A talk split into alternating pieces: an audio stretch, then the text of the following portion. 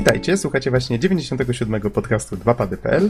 Dzisiaj nie mamy żadnego specjalnego gościa, jesteśmy w stałym składzie, czyli Marcin Bizon-Bizuga, Witam wszystkich słuchaczy. Norbert Gekson-Jarzębowski Siema. i Bartłomiej Donsot-Tomycyk. Halo, halo. A mówi Adam Noxo 15 Dębski. Dzisiaj mamy niedzielę 20 stycznia 2013.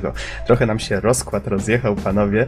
Yy, Nie wiem, czy jesteście świadomi, dwie godziny temu opublikowałem nasz poprzedni podcast, w którym gościł SOS. I, Tak, i już to- na, nagrywamy tak następny. późno go aplikowałeś? Hej! To było poniżej To pasa. nie wiesz, czym się w ogóle chwalić, nie? Trochę nam się rozkład rozjechał. Zobaczymy jeszcze, co z tym zrobimy. Więc Pewnie nie bijcie. nic. to pewnie nic, dokładnie. Dlatego nie bijcie, jeżeli newsy, które komentujemy, czasami są dość stare. No, na przykład mamy tutaj news z 11 stycznia, który jest w sumie powiązany z tematem, który żeśmy poruszali właśnie na poprzednim podcaście. Mianowicie mówiliśmy o zwiastunie Cyberpunku 2077 i wspominaliśmy o tym, że została tam na pewno zakodowana jakaś wiadomość od twórców, tak jak było chociażby z Wiedźminem dwójką. I tak faktycznie była wiadomość. Zamieścimy tym razem jej treść pod podcastem. No, jest to dość długi list od twórców, taki napisany w miarę luźno. Jest tam mowa o tym, że docelowo chcą wydać Cyberpunka około 2015, ale to, to jest taki, taki, taki luźny termin na zasadzie, kiedy będzie gotowe, to wtedy go opublikujemy. Zachęcają do tego, żeby zgłaszać się do studia, jeżeli ktoś jest chętny do pracy w Redzie. I przy okazji przypominają o tym, że 5 lutego ogłoszą coś wielkiego, fajnego, co jest już bardziej gotowe i tutaj no wskazują tak na zasadzie na pewno wiecie o co chodzi, więc no raczej nie ulega wątpliwości, że to będzie Wiedźmin Trójka. Zresztą tutaj widzę po newsie na Atomie, że opublikowano pewnie na Facebooku albo właśnie na innym właśnie tego typu serwisie. Ym, screena, wydaje mi się, że to screen który przedstawia prawdopodobnie fragment miecza wiedźmińskiego. No, widać te charakterystyczne właśnie takie motywy z wilkiem. No więc tym bardziej myślę, że 5 luty to kiedy to będzie? Dwa? Nie. Trzy, trzy tygodnie prawie. Nie, No to nie już- przepraszam. Dwa, dwa tygodnie i dwa dni, no.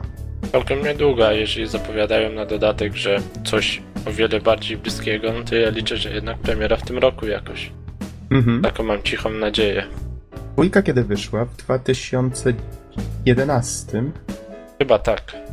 No to myślę, że tak, że jak na takie duże studio doświadczone, to chyba dość czasu, żeby skończyć grę. No i plus mieli już silnik, nie?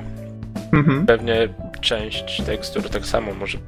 No dokładnie, dokładnie, byli już przygotowani. No to w każdym razie to tyle, jeżeli chodzi o nadrabianie takich zaległości z poprzedniego. A tak to nie wiem, panowie, macie coś ciekawego? Ja znowu mam coś zasugerować. Co, jeden z serwisów e, internetowych sugeruje, że znają specyfikację nowych konsol, A, to wszyscy tak. ale to moim zdaniem jest jak zawsze takie, takie gadanie troszkę bezsensowne. Mhm. To ostatnio k- ktoś, ja- jakiś wiadomo, informator stwierdził, że Sony będzie rezygnowało z padów DualShocków i że będą próbowali wymyślić coś nowego. A to wiecie, to DualShock to jest tylko nazwa, nie? Oni mogą to podpisać pod cokolwiek. No nie no, to, to jest kształt, który już w sumie od pierwszej PS-ki. No niby, niby tak, chociaż no wiesz, nawet jeżeli to będzie zawierało jakieś nowe, nowe bariery w środku, tam coś znowu mówią o ekranikach LCD, mówią o pobieraniu danych biometrycznych, tak? Tak to się nazywało? Czy- Użytkownika. No, Mnie no najbardziej interesuje wizja, e, która mówi o tym, że będzie panel dotykowy. Czy tak naprawdę zrobią więc- PSU. O, PSU będzie się nazywać. Czy, czyli PlayStation U. Żeś wymyślił. Wiecie co, to DualShock jest naprawdę idealny, niech tylko poprawią te triggery bezsensowne, które są wygięte w niewłaściwą stronę i to będzie świetny pad. Chociaż e, w tej generacji, tak jak e, pewnie wiecie, to pad Xboxowy jest moim zdaniem guru. Natomiast kurde, myślicie, że tam jest faktycznie miejsce na, na ten wyświetlacz? Czy to nie jest takie na siłę? Jeżeli ktoś by faktycznie chciał je dodawać. Mnie Wiesz, się no. wydaje, że to jest jakiś, nie wiem. Na pewno nie do DualShocka jako głównego kontrolera. Nie wiem. Nie, nie widzę do końca w tym, Ja w bym- tym sensu. Bym powiedział, że na pewno dodatkowy wyświetlacz by nie zaszkodził w ten sposób, tak? Mhm. Jeżeli twórcy się go nauczą dobrze wykorzystywać, tak jak było początkowo i z, z ekranem DS-a i tak dalej, to w tym jest naprawdę duży potencjał. Ja, ja już wiem, jak będzie wyglądał tak powiedzieć nowy DualShock. Pamiętacie padł od Dreamcasta? No, Tam można było wkładać takie karty pamięci, one też miały swój ekran. To, Nie, to, nie, to, to, to nie jest nic nowego. E, Słuchajcie, natomiast news, o którym ja mówię, tutaj e, mówi, że e, nowe konsole będą bardzo obydwie podobne budową do, do budowy PC-owej, dlatego że podobno obydwie firmy mają stawiać na maksymalnie łatwy proces powstawania gier na nowe konsole, ponieważ no, sami wiecie, że zaczyna się robić drogo, tak? Branża Mhm. jest coraz, coraz droższa, więc podobno tak ma to wyglądać. Yy, Tutaj cytują jakiś model karty Radeona, podobno ma być właśnie na, na, na technologii ATI. Obydwie konsole, właściwie równorzędne specyfikacje. Yy, No i miałyby być zapowiedziane według tego informatora na E3 tego roku. Obydwie konsole nowej generacji. Mhm. a wiecie co- się, No, no, co tam jeszcze chciałeś dodać, że no coraz więcej się jednak słyszy, że, że jakoś tak, nawet niektórzy mówią, że przed E3 jeszcze zostaną zapowiedziane się tutaj na zmianę, tak? Padają firmy, raz, raz Microsoft, raz Sony, ale no co, coś w tym musi być. Tak jak wiecie, wcześniej się zdarzały różnego rodzaju plotki i tak zawsze część w tym prawdy była, jakieś ziarenko. Wiecie, to? Przejdźmy może, jednak chyba, że macie coś jeszcze... jeszcze mówią, że, że, że te specyfikacje tych nowych konsol wcale nie będą aż tak mega, mega wy, e, wybajeżone, czyli część osób spekuluje po prostu, że, że, że konsole nie będą miały aż tak dobrego sprzętu e, ze względu na, na, na ich koszta produkcji i na ogólnie panujący teoretycznie kryzys, tak, tak światowy, że, e, że nie postawiam aż na tak silny bebech, po prostu będzie to nowy sprzęt. Ja nie wiem, czy to by miało sens. Mhm. Ujmę to tak, no patrząc na PC-ty, tak? Które śre- średniej klasy PC dzisiaj ci wciąga grę konsolową z full anti-aliasingiem 1080p, 60 klatkach na sekundę albo i więcej, tak? Cokolwiek nie wydadzą, będzie lepiej, mogę tak powiedzieć. Bo ciężko, żeby było gorzej. Ja zastanawiam się tylko, czy wiecie, czy to nie będzie tak, że PC-ty od razu wyprzedzą to po miesiącu, albo w ogóle będą na starcie już dużo lepsze. Czy pa pamiętaj, jaki jest naj największy atut konsol? Zamknięta architektura. To zawsze daje pole do popisu.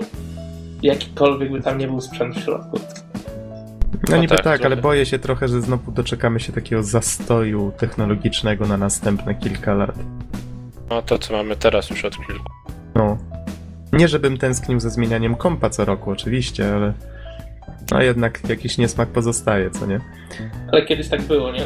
W ciągu roku komputer potrafił się tak zestarzeć, że okej, Ale ta generacja tak samo, ten, tak samo e, jakoś wyjątkowo długo się trzyma, nie wiem czy uwagę. Ile Mhm. to już lat 6, 7? No i wiecie, i będzie się trzymała, bo przecież można tworzyć w miarę tanie gry i je dystrybuować e, sieciowo. Ale co to zmienia? Znaczy, no co to zmienia? No to, to zmienia to, że no, zwróć uwagę na taką PS2. Gry musiałeś dostarczać na płytach, musiałeś je produkować, musiałeś dystrybuować i tak dalej.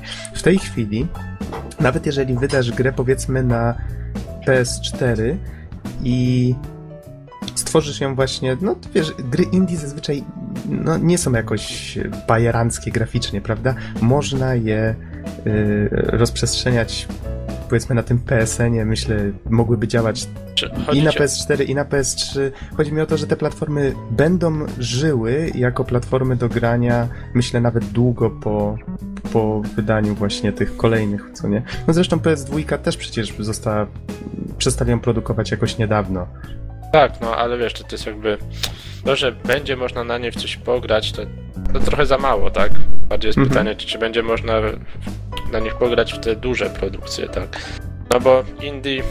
No indie jest fajny, usiąść sobie wieczorem na takich standardowych gierkach indie, tych takich powiedzmy mniej ambitnych, tak? Usiąść sobie wieczorem, popykać w coś, w jakieś jakąś logiczną gierkę. Ale żeby tak, wiecie, korzystać z tego na co dzień jako główna konsola do gry, to, to za mało. To trochę jakbyś chciał grać w gry telefonowe. Powiedzieć, że, że to ci w sumie wystarcza, tak? Znaczy niektórym wystarcza, nie mówię, że nie, ale dla niektórych to trochę za mało. Okej. E, panowie, jeżeli pozwolicie, przejdźmy może na nasze podwórko rodzime. Nie wiem, czy słyszeliście o tym, że Afterfall jednak będzie kontynuowany. Hmm. Słyszałem, Nie? słyszałem. E, No, znaczy, były plany już wcześniej oczywiście o tej całej perle mm, pustkowi. E, Wszyscy myśleli, że chodzi o tego RPG, od którego się wszystko zaczęło, ale no nie, jednak, jednak firma stanęła, ta, znaczy wszyscy myślą, że ona stanęła na nogi, no bo ogłoszono, że prace trwają nad trzema grami, które mają mieć ponoć, no nie wiem, tam po dwie chyba, czy trzy godziny gameplayu, coś w tym rodzaju i Każda, każda z nich ma opowiadać historię innej postaci. Wszystkie te historie mają się ponoć zacząć w tym samym czasie i, i jakby ewoluować w swoją stronę, coś w tym rodzaju. To jakoś połączy wspólną historię. I akcja ma się dziać 63 lata po. y, Nie jestem pewien, czy właśnie po akcji Insanity, czy po tej wojnie nuklear- nuklearnej, która się tam rozpoczęła właśnie w, tych, w tym uniwersum. No w każdym razie, w każdym razie to ponoć powstaje. Ja się tylko zastanawiam, kto to robi i za jakie pieniądze, ze względu na te problemy, o których żeśmy słyszeli wcześniej, co nie? Studio teoretycznie już padało. Z drugiej strony, Wnioski przynajmniej było wyciągnąć. strony, wiesz, e, oni w pewnym momencie weszli na, na Steama. W tym momencie to się stało. Ale na Steamie ta gra kosztowała około 10-15 euro, więc jeżeli sporo osób się skupiło, Mhm. weszła tam przez Greenlighta, przypomnijmy, e, czyli no tam ludzie jakby tak powiedzmy wstępnie deklarują, że ją kupią, tak? No to, może się znalazło trochę chętnych z jakiegoś powodu, nie wiem dokładnie z jakiego, ale się odżyło. Ja sobie zobaczę, aż akcje stoją ich, czy może skoczyły, to by oznaczało, że, że jednak coś tam stało. Wiesz, to wystarczy coś ogłosić fajnego i akcje już lecą w górę. mało, Następnego dnia wiesz. się okaże, że firma jest zamykana i wtedy ups, no na tej zasadzie. Ale to oczywiście tutaj tak czysto hipotetycznie. Nie, nie, to, to, to jest za mało, żeby ogłosić coś. Nie, stoją, widzę jak stały w okolicach 5 groszy. Prze, przez Aha. pewien czas skoczyły aż do 6. To co, inwestujemy? Nie wiem, nie wiem. Znaczy, ja wiem, że na giełdzie nie będę grał, ale to jest temat nie na podcast, tak. To panowie, w takim razie ja może ja może teraz wam opowiem o, o Legend of Grimrock, co ostatnio się tam w studio Almost Human działo, bo zamieścili 17 stycznia podsumowanie 2012, troszeczkę wspomnieli o swoich planach na 2013, pochwalili się tym, że sprzedali 600 tysięcy kopii Legend of Grimrock, więc no to całkiem pokaźna liczba. E, Co oni tutaj właściwie ogłosili, tak patrzę sobie na tego newsa, pokazali dwa screeny, które wyglądają no, jak Legend of Grimrock, tylko że są tu nowe środowiska, jakaś kopalnia, jest jakieś, jakieś świątynie chyba egipskie, no tak troszeczkę te motywy widać, że, że są inspirowane.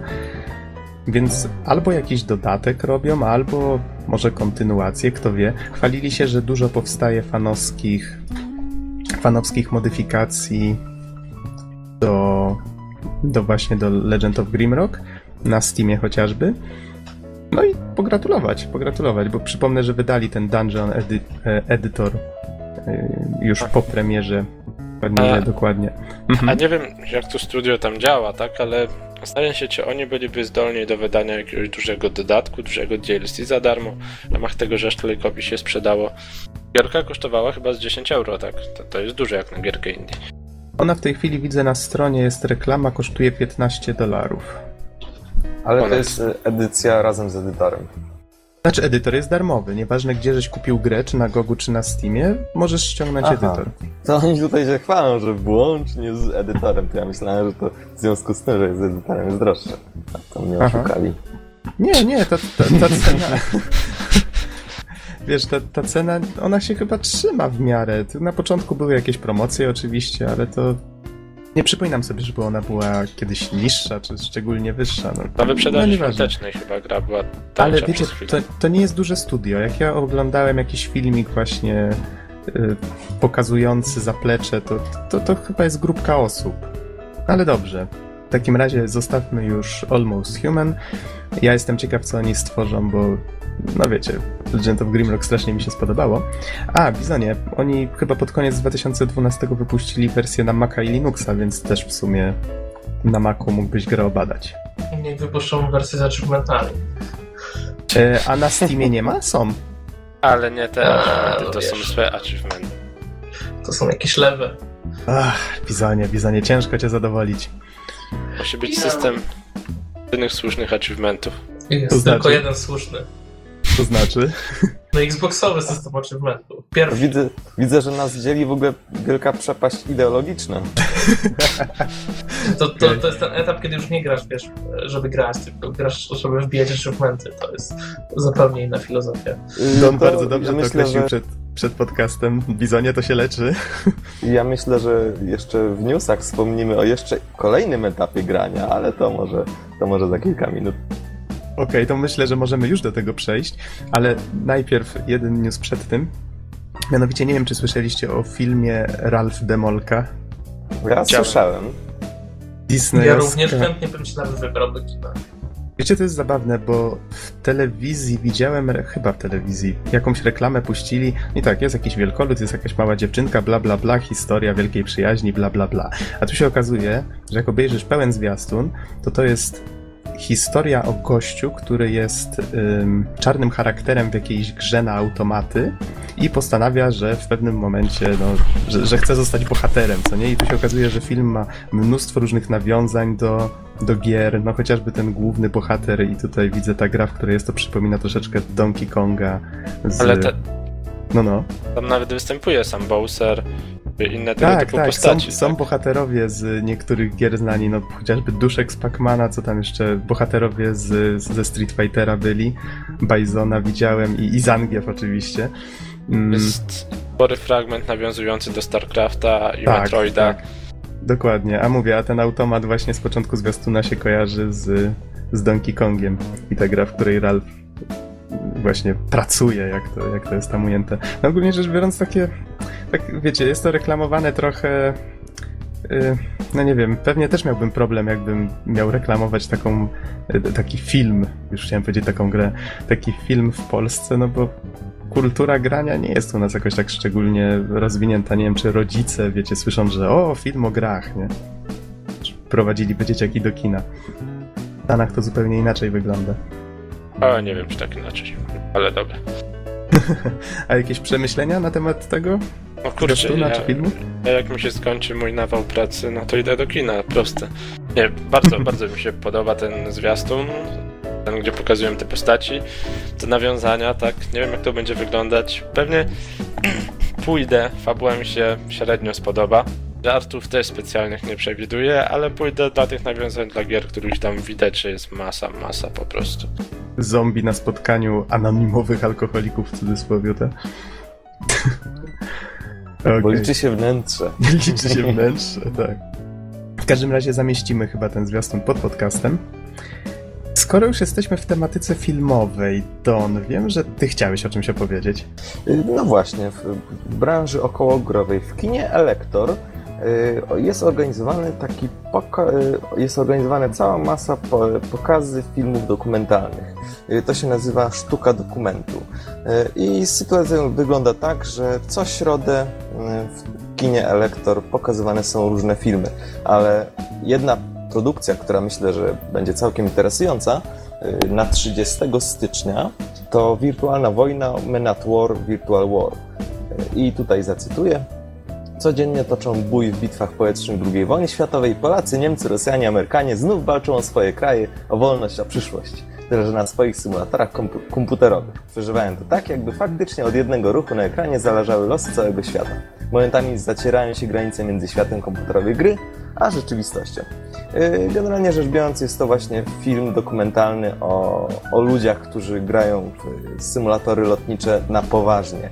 Czyli tutaj generalnie jest mowa o szturmowiku, z którym ja jestem yy, skądinąd powiązany, więc, yy, więc jestem zorientowany, jak to wygląda. No i faktycznie, jak powiedziałem, to jest, yy, to jest moim zdaniem zupełnie inny rodzaj grania. Nie dla zabawy, nie dla achievementów, tylko dosłownie dla idei. Ci ludzie są tak, tak mocno wczuci tą grę, że, że faktycznie przeżywają ją niemal tak, jakby, jakby prowadzili prawdziwe konflikty. Ja osobiście polecam ten film. Znaczy, no polecam film, polecam się wybrać, zobaczyć, bo, bo może być to coś naprawdę ciekawego. Zresztą jest dostępny trailer, trailer który też myślę zamieścimy pod podcastem. Mhm. Mam takie pytanie, czy, czy to za darmo jest wstęp na ten film? Bo w sumie tego się tam nie dowiedziałem do końca. Y, nie, bilet 10 zł będzie kosztować. Aha, czyli, czyli w sumie nie, nie drogo. E, I no i jeszcze taki ode mnie jakby komentarz, że dla mnie, wiecie, wyciąganie brudów takie, tylko tak trochę na poważnie, nawet, nawet nie trochę, tylko tak bardzo na poważnie tam wygląda. II wojny światowej, no, jest dość dziwne, Aczkolwiek, no, może warto samemu się zapoznać i, i obejrzeć, tak? Chociażby masz na, myśli, zwiastun, zwiastun. masz na myśli początek zwiastuna, tak? Przede wszystkim. Tak, ale później też są takie, wiecie, mhm. ten, gdzie ci ludzie tak naprawdę bardzo, bardzo, bardzo na poważnie tego jakby fizycznie walczyli o swój kraj na torze. Tak, ale wiesz, dopóki się nikomu nie dzieje krzywda i tak dalej, co nie? Więc Miejmy znaczy, nadzieję, wiecie, że ja myślę... nie przekładają tego do rękoczynu. Ja myślę, że, że to tylko tak wygląda na tym trailerze. Szczerze powiedziawszy wątpię, że, żeby, nie wiem, żeby ktoś tak mocno się wczuł, że, że gdyby na, nagle zobaczył na ulicy Niemca, to by go zaczął bić, czy coś ten desen. Myślę, że, myślę, że to nie jest do końca tak. A mogę poprzeć te swoje zdanie argumentem, że, że na przykład... Yy, Zapoznałem się troszeczkę z, ze sceną polską Szturmowika, e, o której zresztą też oglądałem dokument. Jest na YouTube krótki dokument emitowany na TVP Historia, to jest już kilka lat temu. Nazywa się Wirtualne Dywizjony, można sobie wygooglać łatwo, czy wy. E, I, I choć ci ludzie naprawdę bardzo poważnie podchodzą do tej gry i, i robią wielogodzinne treningi, i tak dalej, i tak dalej, i, i naprawdę przybiera to na poważne, wręcz zawodowe granie to, to jednak myślę, że jest dalekie od skrajności jakichś tam, nie wiem, rasistowskich, narodowych, że w sensie nienawidzimy Niemców i tak dalej. Myślę, że, że jednak tego typu rzeczy zostają, e, zostają w grze, czyli nienawidzę Niemca w grze, e, tego samolotu, który zaraz mnie może zestrzelić, ale, ale, ale nie znowuż e, tak na poważnie do świata rzeczywistego. Mhm. Ja tutaj sobie przeniosę ten dokument, bo dostałem od ciebie linka, zamieszczę go pod podcast. Każdy będzie mógł sobie obejrzeć. Mm, czy jeszcze jakieś przemyślenia panowie na ten temat? Mnie, mnie się spodobał przede wszystkim ten e, weteran, nie, no nie wiem, prawdopodobnie weteran, ubrany w mundur i tak myślę, oho, to, to faktycznie jest poważne podejście. Pewnie w no środku właśnie, symulator te sprawy. Mhm, właśnie najśmieszniejsze w, w Szturmowiku jest to, że, że w niego grają głównie starsi ludzie. Od 30 parów zwyż. I to naprawdę ludzie, którzy mają rodziny, dzieci, żony i po prostu siadają wieczorem i grają. I kraj, o który warto, warto walczyć. no, w sumie. Także wiecie, no, wygląda to tak, niektórzy mają hobby, granie w szachy, tworzenie gier, no a niektórzy po prostu latają w szturmowiku, także to, to jest, to jest dosyć ciekawe. No wiecie, ja na przykład potrafię tak samo przez długie godziny grając w jakieś strategie w stylu Empire czy Medieval Total War serię się wkręcić grając polską, także ha, teraz Imperium Polskie, ha, coś tam, nie? No, więc no po, po części ich rozumiem. Może, może nie moje klimaty, może dlatego mi ciężko, tak? No bo jednak samoloty z II wojny światowej, no nie do końca, tak jak mówię. Ciężko mi się wczuć w, akurat w tą dziedzinę. Mhm. Okej, okay, panowie, to proponuję przejść dalej, bo czas nas troszeczkę goni. Ja mam tutaj zbiór newsów na temat Guild Warsa 2. Staram się to jakoś sklecić w jedno. Twórcy też podsumowują 2012, przechodzą w 2013, chwalą się troszeczkę planami i w sumie jest tu jedna ważna informacja, już patrzę kiedy to ma nastąpić. 28 stycznia, czyli no za tydzień i dzień. nie będzie można już darmowo przenosić się między serwerami. Ale wiecie co, to nie będzie takie straszne w sumie, jak mi się początkowo wydawało, ponieważ jednocześnie zostanie uruchomiona taka usługa guesting, polegająca na tym, że możesz gościnnie przejść na jakiś serwer. Będzie można w ciągu 24 godzin między trzema serwerami się, jeżeli dobrze to zrozumiałem, przełączać bez żadnych przeszkód. Jeżeli miną te 24 godziny, to będzie można oczywiście na jakieś dwa gościnnie inne serwery, ale zawsze tym jednym z tych trzech będzie ten nasz domowy, na którym te nasze dane są trzymane.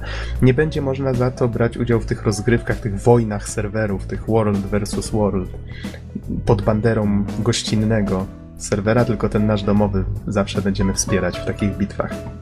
No i to w sumie myślę, że jeżeli ktoś jest zainteresowany szczegółami, to ja tego newsa zamieszczę. Można jeszcze przetestować jakiś serwer, bo przypomnę, że 7 dni trzeba czekać, nim można go zmienić ponownie, więc jak ktoś chce przejść na inny serwer, zobaczyć sobie, czy tam mu się podoba, potem wrócić sobie na ten poprzedni albo nie, no więc jeszcze przed 28 zdążyłby to zrobić. Chociaż prawdopodobnie jak, ten, jak będziecie słuchać tego podcastu, to już nie będzie to możliwe. Te- Teraz mi przyszło do głowy. No, a twórcy zamieścili dość długi tekst, w którym podsumowują, że w sumie udał się ten cały eksperyment z tym, że gra się opiera na tym, żeby gracze w, w tym świecie otwartym w sumie nie współzawodniczyli ze sobą, tylko wspierali się nawzajem i to faktycznie działa i że community im się zbudowało silne i, i faktycznie ra, razem dążące do celu. No, przyznaję, faktycznie tak to w grze wygląda i to jest fajne. Jeszcze przypominają o tym, że ten świat się ciągle zmienia, że mamy te dynamiczne eventy. Wspominają o tym, że będą teraz troszeczkę wspierać Będą troszeczkę to usprawniać, będą dodawać prawdopodobnie nowe. Mają się pojawić jakieś achievementy, które będą za... Aha, bizonie, achievementy, które będą zachęcać ym, do tego między innymi, żeby się pojawiać, y, brać udział na przykład w takich eventach w lokacjach, niż, które mają niższy level. Tutaj co prawda i tak postacie się skalują tym levelem niżej, no ale wiadomo, że niekoniecznie gracze wysokolevelowi chcą tam spędzać czas twórcy chcą, żeby faktycznie da- udało im się zachęcić do tego, żeby, żeby troszeczkę spędzali więcej czasu też w różnych lokacjach, niezależnie od ich poziomu. Tekst jest ogólnie rzecz biorąc ciekawy, jeżeli ktoś się, ktoś się w grę mocno wkręcił i myślę, że tu dużo ciekawych rzeczy można znaleźć. Nie będę tutaj przytaczał wszystkiego, w każdym razie mają być jeszcze rozwijane w 2013 różne mechanizmy związane z gildiami, z samym World vs. World, czy z rozgrywkami PvP. No ja przyznam, że ja się jakoś nieszczególnie y, takimi, z takimi meczami związanymi ze współzawodnictwem tam interesuję, ale to też będzie rozwijane. Jeżeli ktoś w tym siedzi, to na pewno będzie miał dużo powodów do radości. No, tekst zamieszczę pod podcastem. Myślę, że jak ktoś gra w GW2, to warto się zapoznać. A, i jeszcze właśnie a propos tych comiesięcznych comiesięcznych aktualizacji, twórcy zapowiedzieli, że do końca stycznia pojawi się jakiś malutki update, który, ma być jakby bazą pod kolejne. Mamy, mamy ponoć oczekiwać niedługo jakichś takich fajnych, fabularnych rozwinięć, ale to pewnie dopiero w lutym. No, myślę, że możemy przejść dalej, panowie, już powoli kończyć z newsami. Nie wiem, czy chcemy wspominać o The Free Bundle, bo w sumie za trzy dni się kończy. No jasne, jasne. W sumie może zacznie się jakiś następny tak naprawdę, bo wcześniej już była taka inicjatywa. To może Też- powiedz, czym jest to Free Bundle, bo to w sumie troszeczkę odskakuje od tych zwykłych bundli. Tak, e, kiedyś już była w sumie podobna inicjatywa, też o niej wspominaliśmy. E, tak naprawdę tutaj słowo bundle jest dodane w celu reklamy, no i jak widać udaje się, Mhm. ponieważ jest to po prostu zbiór darmowych gier, które są zebrane w jeden bundle, w którym się znajduje dokładnie 5 tytułów. No tutaj mamy jakieś Nitro Rush, e, Ascension, e, tutaj ciężko mi się rozczytać nazwę, Celestial Mechanika, coś takiego, ciężko mi ten.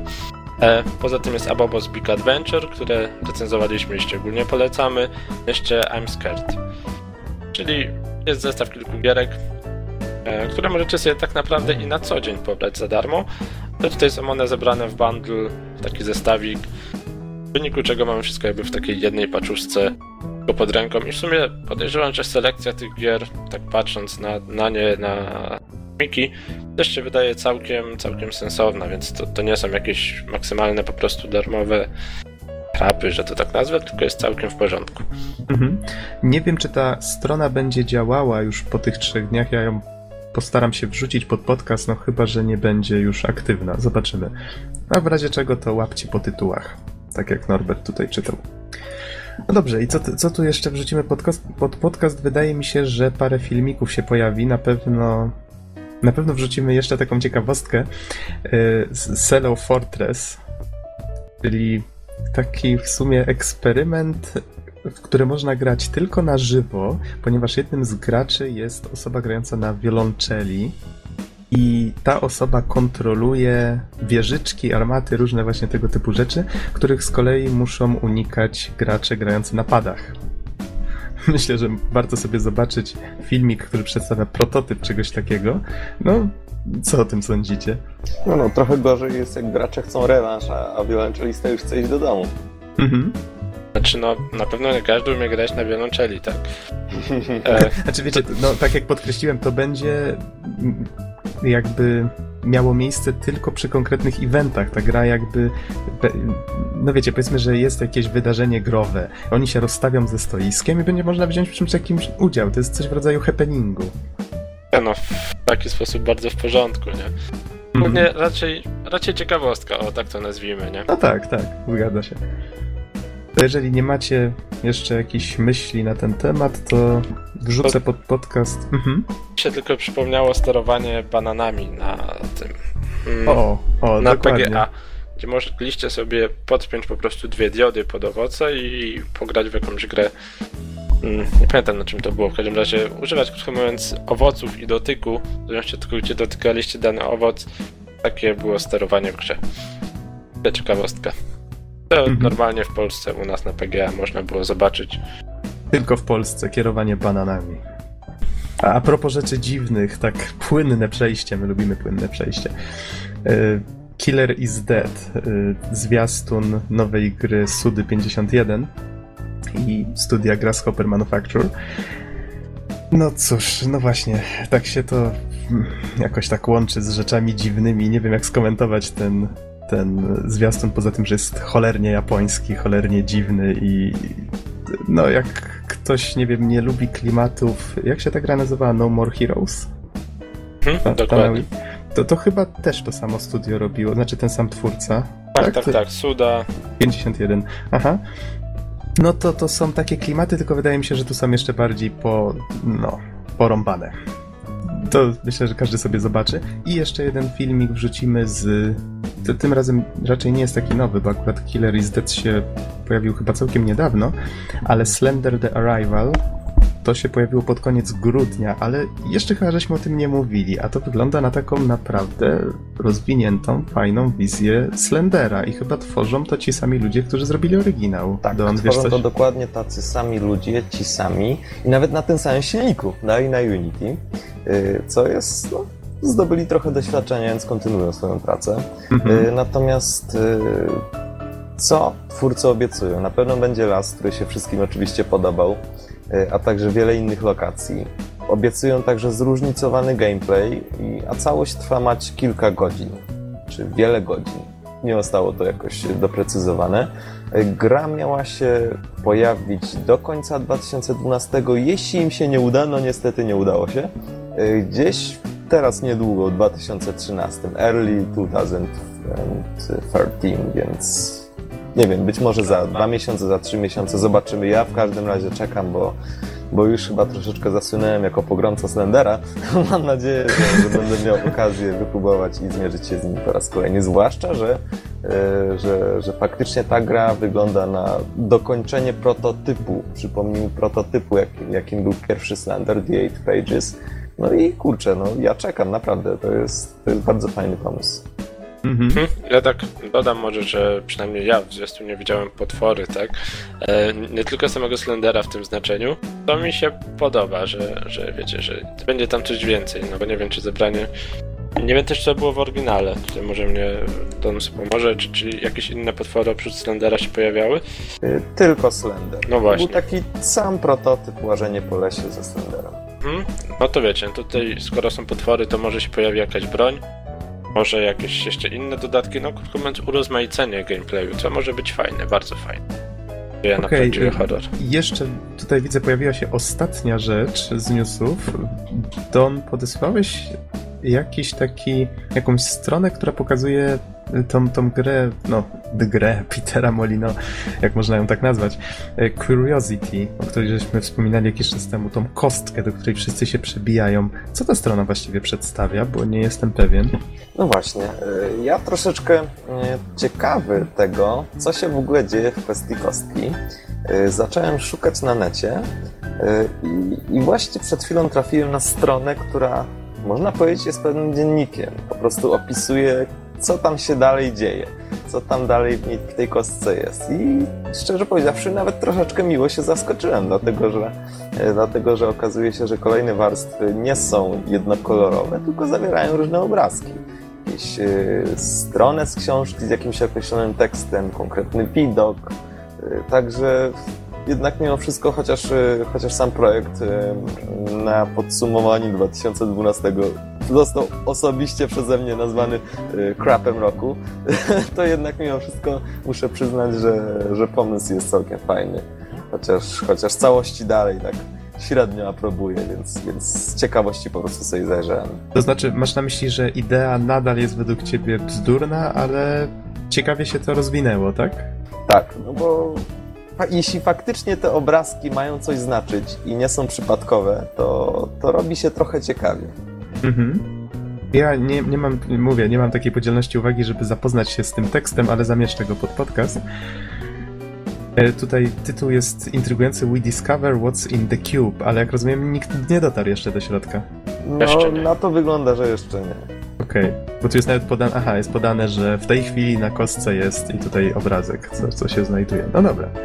Okej, okay, to w takim razie to dorzucam. I panowie, przechodzimy do tematów głównych, bo czas nas goni straszliwie, a mamy dzisiaj trzy gry do omówienia. Co, co prawda... Najpierw Slam D2Bs?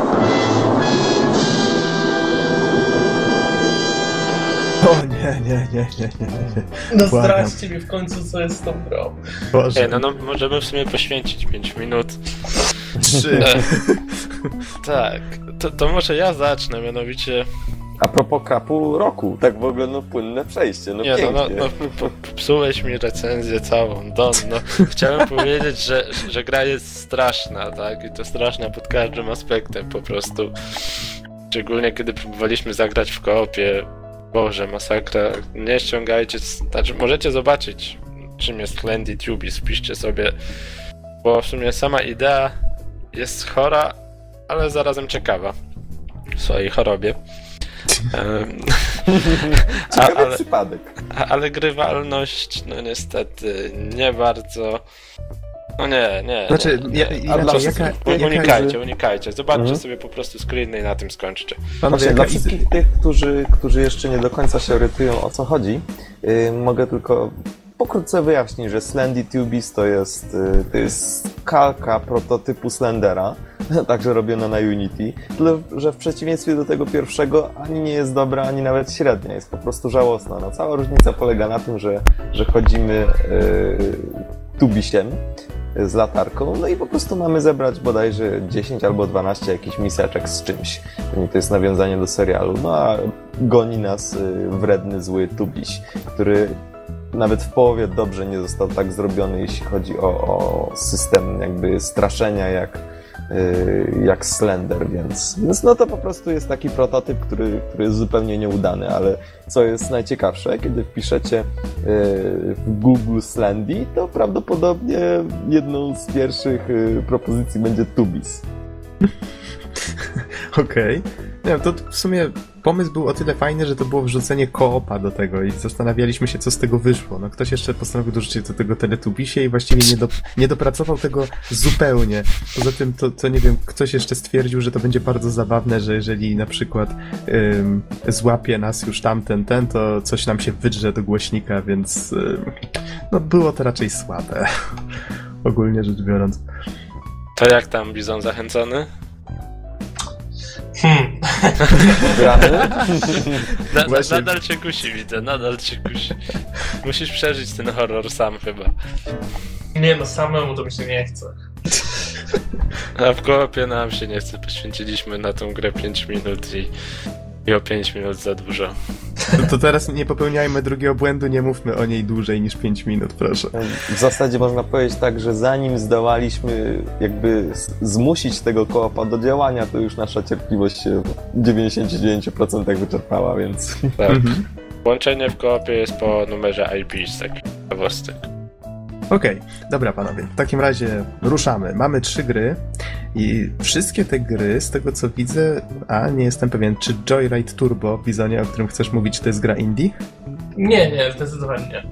My z Donem w takim bądź razie mówimy o dwóch grach indie. Będzie to Bleed, o którym w sumie wspólnie troszeczkę pomówimy, ale myślę, że ty, Don, przejmiesz inicjatywę, bo ja będę pewnie więcej troszeczkę mówił o Maldita Castilla. Też gierka indie. No to co, od której zaczynamy, bo tak jak mówię, czas nas goni.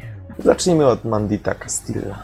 Okej, od Maldita Castilla. No dobrze, w takim razie postaram się, postaram się streszczać. Y, Twórca Locomalito, mówi wam to coś? Nic. znany twórca indie tworzy bardzo fajne pikselki, jak ja to nazywam. Y, Gry ogólnie rzecz biorąc takie typowo retro gamingowe, które mają wyglądać i w sumie ma się w nie grać, tak jak stare, dobre gry. Y, Stworzył w sumie grę, którą uważam za chyba najlepszą taką kosmiczną strzelankę, że lecimy stateczkiem w prawo, w jaką grałem. Nazywała się Hajdorach.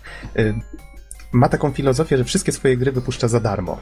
Myślę, że to się wielu osobom spodoba. I ogólnie rzecz biorąc, jego gry raczej są wysokiej jakości, chociaż nie grałem zbyt wiele. Widzę, że ma ich tutaj dużo więcej niż, niż ja obadałem. W każdym razie w Hajdoracha gram do dzisiaj od czasu do czasu, choć nadal go nie skończyłem, przyznam szczerze. I Maldita Castilla wbrew pozorom ma z Hajdorachem sporo wspólnego. Ale czym to jest? Jest to gierka oparta w zamyśle na Ghost and Goblins. Taka stara seria, którą niestety nigdy nie miałem okazji ograć, polegała na tym, że chodziliśmy rycerzem, tam były różne zombiaki, różne takie właśnie stwory tego typu. I jak oberwaliśmy, to traciliśmy zbroję, potem jeżeli drugi raz oberwaliśmy, no to wtedy musieliśmy zaczynać od początku etapu.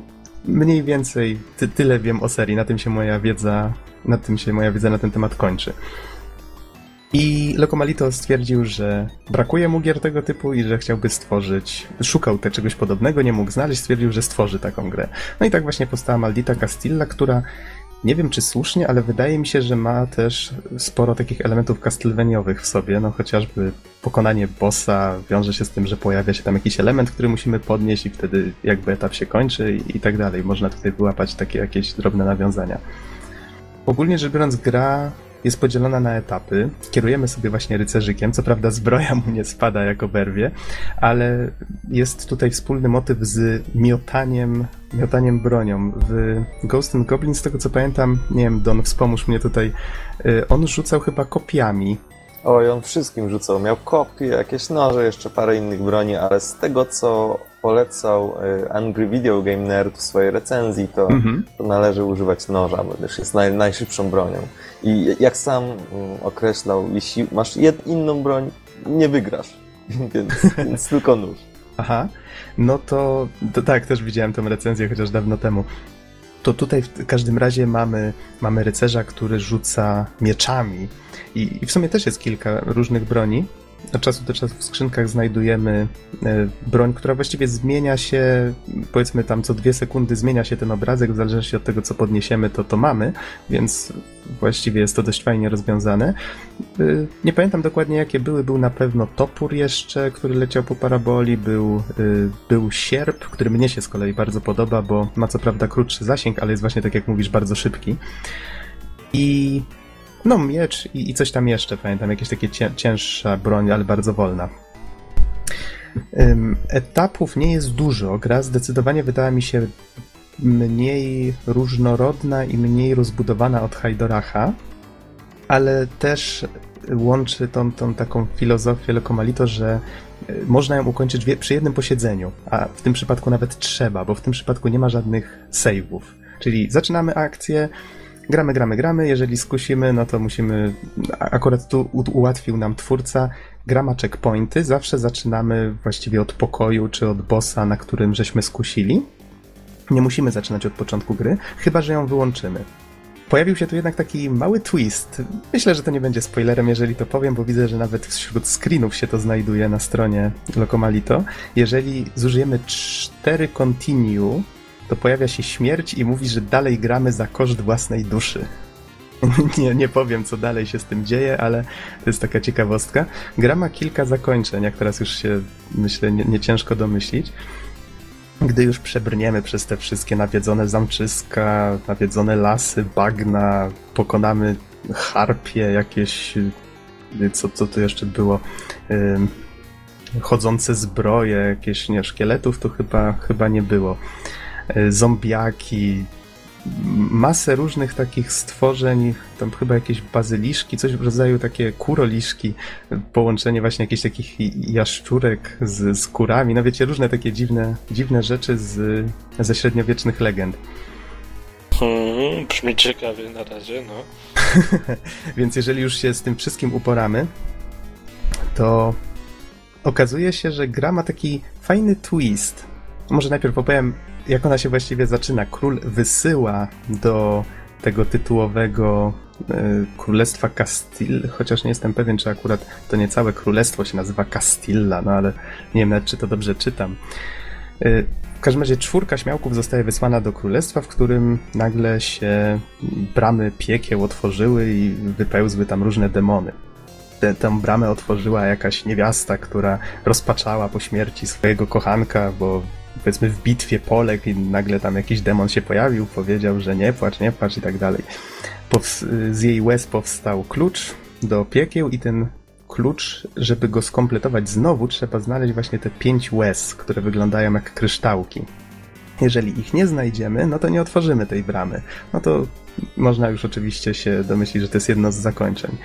E, od razu mówię, że warto poświęcić trochę czasu, żeby znaleźć te pięć łez. Nie wszystkie są takie łatwe do znalezienia, bo faktycznie to, co jest za tą bramą, to jest no, dość kluczowy fragment gry, dość fajny, trudny i, i warto go zobaczyć zdecydowanie. No a z kolei, jak się nie trudno domyślić, najlepsze zakończenie jest wtedy, jeżeli jeszcze przejdziemy całość, nie zużywając tych czterech kontinu. No, więcej na ten temat nie powiem. Gra nie jest, nie jest jakoś szczególnie długa. Ja ukończyłem ją dzisiaj łącznie z tym właśnie dodatkowym fragmentem chyba w godzinę 17. Tyle mi pokazało. Przy czym ginąłem troszeczkę pod koniec, bo po raz pierwszy byłem w tym fragmencie. Gra graficznie, tak jak wspomniałem, wygląda bardzo oldschoolowo, fajnie, bardzo ładny pixel art. Jeszcze Locomalito ma zwyczaj nakładania na te swoje gry takich filtrów i w tym przypadku jeszcze dodał do tego taki taki filtr, który wygląda, wygląda jak ekran y, automatu do gry, który ma takie zaokrąglone rogi. W sumie jakby to wstawić w taki, wiecie, drewniany, drewniane pudło, to by w sumie ta gra wyglądała jakby chodziła faktycznie na takim automacie. A mam na... mhm. pytanko, często te automaty można wyłączyć, e, przepraszam, filtry można sobie wyłączyć. Czy tutaj te, też jest taka możliwość, czy nie? Chyba, chyba można siatkę wyłączyć, bo w sensie te pikselki, one dlatego tak fajnie wyglądają, że na nie jest nałożona taka drobna siateczka. Y, to da się chyba wyłączyć. Nie jestem pewien. Na pewno można sobie ekran dostosować do tego, czy gra ma działać w oknie, czy ma działać na pełnym ekranie, czy panoramicznie, czy nie. To wszystko jest tutaj. Ten, pod F4 bodajże to było. Jeszcze jest osobny plik konfiguracyjny. W sumie wątpię, żeby ktokolwiek miał problemy z, z dostosowaniem tej gry do własnych potrzeb, jeżeli chodzi o takie techniczne sprawy. W każdym razie wizualnie wygląda, wygląda bardzo fajnie, bardzo oldschoolowo. Pod tym względem to jest chyba mój ulubiony twórca gierek niezależnych, bo on bardzo dobrze czuje właśnie te klimaty. No i bardzo fajnie faktycznie gra ma zorganizowane stopniowanie trudności. Na zasadzie najpierw jest taka w miarę przystępna, potem się robi coraz trudniejsza i w sumie mm, jest tak fajnie zrobiona, że, że chce się próbować dalej. Jeżeli się skusiło, to chce się grać dalej. Chociaż, no, tak jak mówię tutaj, w sumie działa to tak jak w pierwszej Castlevanii na NESa, że jak skusimy, to nie musimy zaczynać od początku, więc początkowo wydaje się to dość proste pod tym względem. Faktycznie mamy trudności czasami, musimy próbować wiele razy i się uczyć, ale powiedzmy, że wracamy do gry następnego dnia i się okazuje, że przechodzimy ten ciąg bez zużywania już tych continue i czujemy jeszcze większą satysfakcję, no a potem zaczyna się szukanie tych, tych łez i, i tak dalej, i tak dalej, więc to napędza tę grę zdecydowanie. No i pod koniec każdego etapu jest boss, który też jest fajnie zaprojektowany. Są mini-bossowie, co też warto wspomnieć. Są tu takie fajne atrakcje, jak na przykład y, ta czwórka rycerzy jedzie na wozie i musimy się wybraniać przed harpiami w tym samym czasie, żeby uważać, żeby nie spaść. No, są takie fajne rzeczy. Nie wiem, czy macie jakieś pytania? Muzyka jest jeszcze tworzona przez tą samą osobę, Gryzor87, ksywka, y, przez tą samą osobę, która tworzyła muzykę do Hajdaracha, takie troszeczkę średniowieczne klimaty oczywiście tym razem. To wszystko jakoś tak doskonale do siebie pasuje. Gra się ukazała 12 grudnia zeszłego roku. I ponoć była tworzona 20 miesięcy, z tego co tutaj na stronie można wyczytać. i platformą jest Windows. Tylko Czy są jakieś pytania? ode mnie niestety nic. Brzmi na, no, po prostu na bardzo solidną platformówkę, tak? No, Mhm. nie wiem, czy, czy się gdzieś mylę. No tak, bo to przede wszystkim jest po prostu solidna platformówka z przystępnym, powiedziałbym, poziomem trudności, no bo tak jak wspomniałem, można ją w całości ukończyć właściwie ignorując te, te continue, to nie jest żaden problem. Po prostu jesteśmy cofani do ostatniego checkpointu.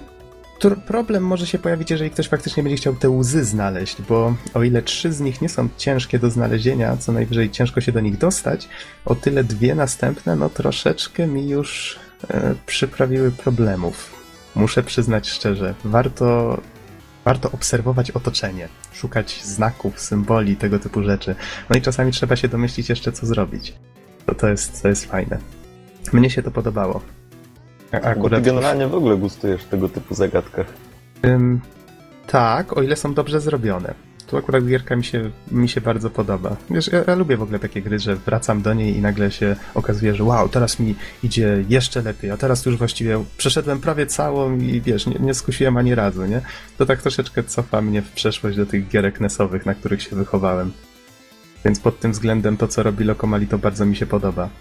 Jak on sam to określa, udostępniona za darmo ku chwale oldschoolowych gier, czy ku chwale oldschoolowego gamingu, nie?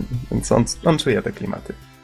Nie wiem, czy o To czymś, cóż, nie wiem, czy o czymś nie zapomniałem kluczowym powiedzieć. No w sumie w grze są jeszcze tam jakieś dodatkowe elementy, no jak wróżkę można na przykład mieć, która tam bombarduje przeciwników, można zamiast tego jakąś tarczę czasem podnieść, która pozwala nam raz więcej oberwać. No, tego, tego typu dodatki są. Sekrety oczywiście też, tam powiedzmy rzucasz tymi mieczami w jakąś e, pustkę i nagle się okazuje, że jakieś gwiazdki wylatują, to rzucisz jeszcze raz i na przykład wypada pucharek, który daje ci więcej punktów. No tego typu rzeczy, więc Lokomali to lubi takie, takie drobiazgi umieszczać w swoich grach. Tak jak mówię, old school w najczystszej postaci. Ale bardzo przystępny. Eideracha też polecam swoją drogą. Więc myślę, że chyba mogę już, mogę już skończyć. Ja jak najbardziej polecam, zwłaszcza, że to nikogo nic nie kosztuje. Warto spróbować. może się skuszę, tak? Choć To wrzucaj nam na mega i sobie zaraz ściągniemy. Okej, proszę bardzo. Ktoś, tak swoją drogą, ktoś się dostał na mega? Bo Kim Dog chyba wczoraj odpalił, nie? Następcę E. mega upload. A, ty mówisz o... Wait, what? Pojawił się następca Mega Upload? Y, To nie do końca tak. Ten sam W ciągu twórca, godziny podobno 100 tysięcy e, użytkowników. to znaczy twórca Mega Uploadu, y, jako że ten portal został zamknięty, stworzył kolejny portal o nazwie Mega, czyli no dokład, o dokładnie takiej samej zasadzie działania. Aha, okej. po ciekawostkę mogę powiedzieć, że został... I każdy dostaje 50 GB za, na starcie miejsc. O, to już się Mhm. rejestruje. E, Wiecie, jeszcze, jeszcze taką ciekawostkę wspomnę, tak samo jak w przypadku Haidoracha, jeżeli się nie mylę, już patrzę. Tak. Y, okładkę do Castilli tworzył Marek Barej. Swojsko brzmiące nazwisko, prawda? Jakoś tak polsko. no tak, ale wiesz jak to bywa z... O, z polskimi nazwiskami, szczególnie ze Stanów Zjednoczonych. Mhm. No ja tutaj nie znam szczegółów właśnie, czy to jest twórca ze Stanów, czy z Polski, no ale tak tylko wspominam fakt, bo sam Lokomali to chyba pochodzi z Hiszpanii, tak się przynajmniej domyślam po drugim języku strony. Na pewności nie mam.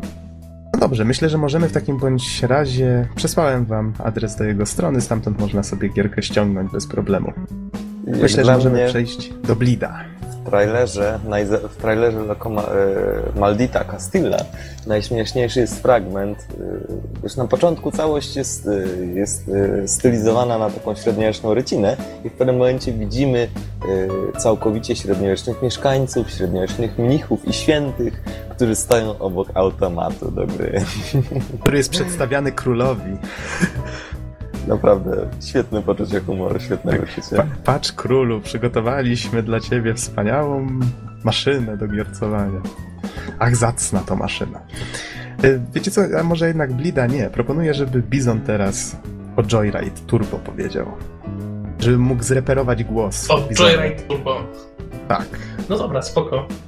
Jest to w pewnym sensie duchowa kontynuacja Joyride Kinect, która ta gra wyszła razem z premierą e, Kinecta. Mhm. Niestety została ona strasznie zjechana i skrytykowana, ponieważ e, nie, było dużo takich fajnych filmików w internecie. Ta gra ewidentnie przechodziła się sama. Można było nie robić nic, samochodzik jechał, wygrywało się generalnie wyścigi i całość nie miała sensu. Ludzie bardzo, bardzo kwaśnie przyjęli ten tytuł. Aha. Czym zatem jest Joyride Turbo? Joyride Turbo skreśla tutaj całkowicie Kinecta, przenosi te same samochodziki na, na, na inne zupełnie sterowanie, czyli takie klasyczne sterowanie padem. I są to po prostu takie wyścigi kartów dla czterech max graczy. Jest to gra, która pochodzi z Xbox Live Arcade. E, Kosztuje 800 punktów, wyszła 23 maja e, zeszłego roku. Tytuł jest dość malutki, Mhm. jednak trzeba zaznaczyć, że gra się w niego bardzo fajnie, szczególnie na, na imprezach. Y, Gramy naszymi awatarami, tak jak w poprzedniej części, czyli każdy, każdy, tutaj jest mały minus, bo każdy musi być zalogowany na konto. Nie da się grać, jeżeli nie posiada swojego konta na Xboxie. To taki mały minus, jak przyjdą znajomi na początku. A takie pytanie, czy Chyba, że mamy długo, utworzonych czy długo trwa utworzenie takich kont? Znaczy, takiego randomo, randomowego konta, no to jest y, kilka minut, ale jeżeli byśmy chcieli zrobić swojego awatara i tak dalej, no to zdajcie sobie sprawę, że to potrafi chwilkę zająć czasu. Tak, Y, tam, Już tam nie mówiąc o łączeniu się z Xbox Live, no to tego akurat nie trzeba zrobić. Okej. Żeby ten, no ale załóżmy, że mamy trochę tych kont już na konsoli i sobie e, wszyscy, wszyscy się zalogują i można właśnie rozegrać sobie e, rozgrywkę w cztery osoby na jednym ekranie. E, Mamy do wyboru trochę samochodów i tutaj jest taki atut, że samochody można odblokowywać zbierając części porozkładane na planszach. Tylko ktoś strasznie głupio i nie przewidział, że, że jak przyjdą do mnie goście, to oni też fajnie by mogli wybrać te same samochody, które już odblokowałem, nie? Ale nie, właśnie przez to, że jest podział na te konta i że trzeba być na nie zalogowany, to jeżeli ja sobie odblokuję jakieś samochody zbierając części, to pozostali gracze nie mogą z nich korzystać. Co Mm. myślę, że jest dość sporym minusem, jeżeli chodzi o taką rywalizację, jak wpadną po prostu znajomi. To nie jest tak, że szanse są nierówne, bo te samochody tam różnią się minimalnie statystykami, ale to nigdy nie jest tak, że któryś samochód jest ewidentnie lepszy od innych. Ale mimo wszystko pozostawiam mały, mały taki niesmak, że, że ci inni gracze nie mogą sobie wybrać też innych samochodów. no właśnie, Eee. jak się tak mogę na chwilę wtrącić, to wiesz, no to tak naprawdę w grze imprezowej najfajniejsze jest to, że no wiesz, że każdy sobie może wybrać to, co chce, a nie, nie, ty tego nie możesz, bo, bo nie. No, No no, tak, właśnie, nie? Więc, więc jak ktoś przyjdzie, to ma do wyboru raptem trzy samochody, każdy z innej klasy, bo są, bo są takie ciężaróweczki, y, są muscle car i, i samochody sportowe, ale tam się różnią odpowiednio statystykami. Y, Każdemu po, każdy pojazd może mieć zakupione y, inne dodatkowe kolory. Tutaj nie da się na przykład za darmo zmienić koloru, więc jeżeli przyjdą do ciebie znajomi i nie mają kasy na wstępie, że tak powiem, to nawet nie zmienią koloru tego samochodu. Y, Nie zmienią koloru. Każdy samochód też występuje jakby w trzech takich wariantach, y, wiecie, nadwozia. Tych samochodzików tam łącznie jest chyba ze 140 opcji. Jakbyśmy tak sobie mieli odblokowane wszystko, tylko to odblokowanie tego jest naprawdę ciężkie, bo wymaga zebrania absolutnie wszystkich paczuszek, które są pochowane dość, dość, dość, dość bardzo na, na planszach. Mhm. Przejdźmy do samej rozgrywki. Jeździmy sobie tymi samochodami po, po takich stylizowanych torach. Y, Jest kilka takich stylizowanych lokacji. Jest to Wielki Kanion, y, są to takie dość takie chińskie miejscówki, wiecie, chińskie domki, dużo, dużo trawy, trochę, taka, trochę taka scenografia jak z Kung Fu Pandy. To jakiś plus. Wiesz co, No, Bizon, może troszeczkę Kurczę, się. Słucham? troszeczkę się wetnę. Yy, Tak. Mi styl graficzny przypomina trochę Team Fortress 2. Nie wiem jak wam. Ja niestety nie mam taki- screena przed oczyma. Jest właśnie taki bajkowy, trochę komiksowy. Mhm. Ale tak, zaraz jak, po, jak o tym Don wspomniał, to jakoś tak łatwiej sobie wyobrazić. Ja już patrzę na screeny. Kontynuujcie. Zaraz przejdę do grafiki, jeżeli pozwolicie. Mhm. No poza tym kanionem, tymi chińskimi miejscówkami, e, to są jeszcze jakieś tam e, dwie inne rodzaje lokacji. Generalnie plansz jest e, dość mało i to bardzo szybko daje się we znaki, bo nie wiem, czy tam można naliczyć więcej niż jakieś 6, może do 10 trów, ale są na tyle podobne e, swoim wyglądem, że tutaj akurat to zaczyna się nam w pewnym momencie nudzić. Na trasie znajdujemy różne power-upy, e, jednak nie jest ich jakoś tak strasznie, strasznie dużo. W ogóle co ja dzisiaj mam, powtarzam słowa co któreś. Nie, jesteś chory, to jesteś, wiesz, masz dzisiaj taryfę ulgową. Są rakiety, zamrażanie przeciwników, e, różne rodzaje nitro. To jest, to jest jedna rzecz, tu zbieramy to, zbierając takie, wiecie, skrzynki, jak to w Mario Kartach, które są po prostu, jest taki rządek w pewnym momencie na planszy skrzynek, kto wjeżdża, to mu się losuje, jakaś z tego nagroda. Mhm. To jest pierwsze urozmaicenie rozgrywki. Drugim natomiast urozmaiceniem rozgrywki jest to, że gdy wylatujemy w powietrze, jest dużo wyskoków, wtedy gałkami możemy kręcić triki samochodami czyli wszelkiego rodzaju beczki i tak dalej, to nabija nam z kolei dodatkowe nitro. To nitro też można nabijać robiąc drifty na zakrętach. Więc oprócz, oprócz broni mamy także system nitro, które nabijamy robiąc różne triki na, na, na planszy. To jest taka modyfikacja. Y, dzięki temu cały czas y, gra jest bardzo dynamiczna, bo cały czas musimy y, skupiać się zarówno na broniach, na samym ściganiu, jak i na nabijaniu nitro, bo bez tego zwyczajnie nie mamy szans grając z komputerem na późniejszych planszach. Musimy cały czas pędzić przed siebie. To co, może przejdźmy do tej grafiki. Grafika jest fajna, może faktycznie troszkę stylizowana na, na taką bajkową. Mnie się kojarzy z bajkami Pixara troszeczkę. E, tak, tak. E, chociaż tutaj trzeba zwrócić uwagę, że bardzo fajnie są wykonane modele samochodów. Modele samochodów są jakby takimi przerysowanymi trochę modelami prawdziwych aut. Czyli one nie są takie to, to, totalnie zabawkowe, kreskówkowe, tylko na przykład widać, że to jest Cadillac, a to jest jakiś tam Mustang i tak dalej, tylko że są tak, wiecie, takie karykatury tych samochodów.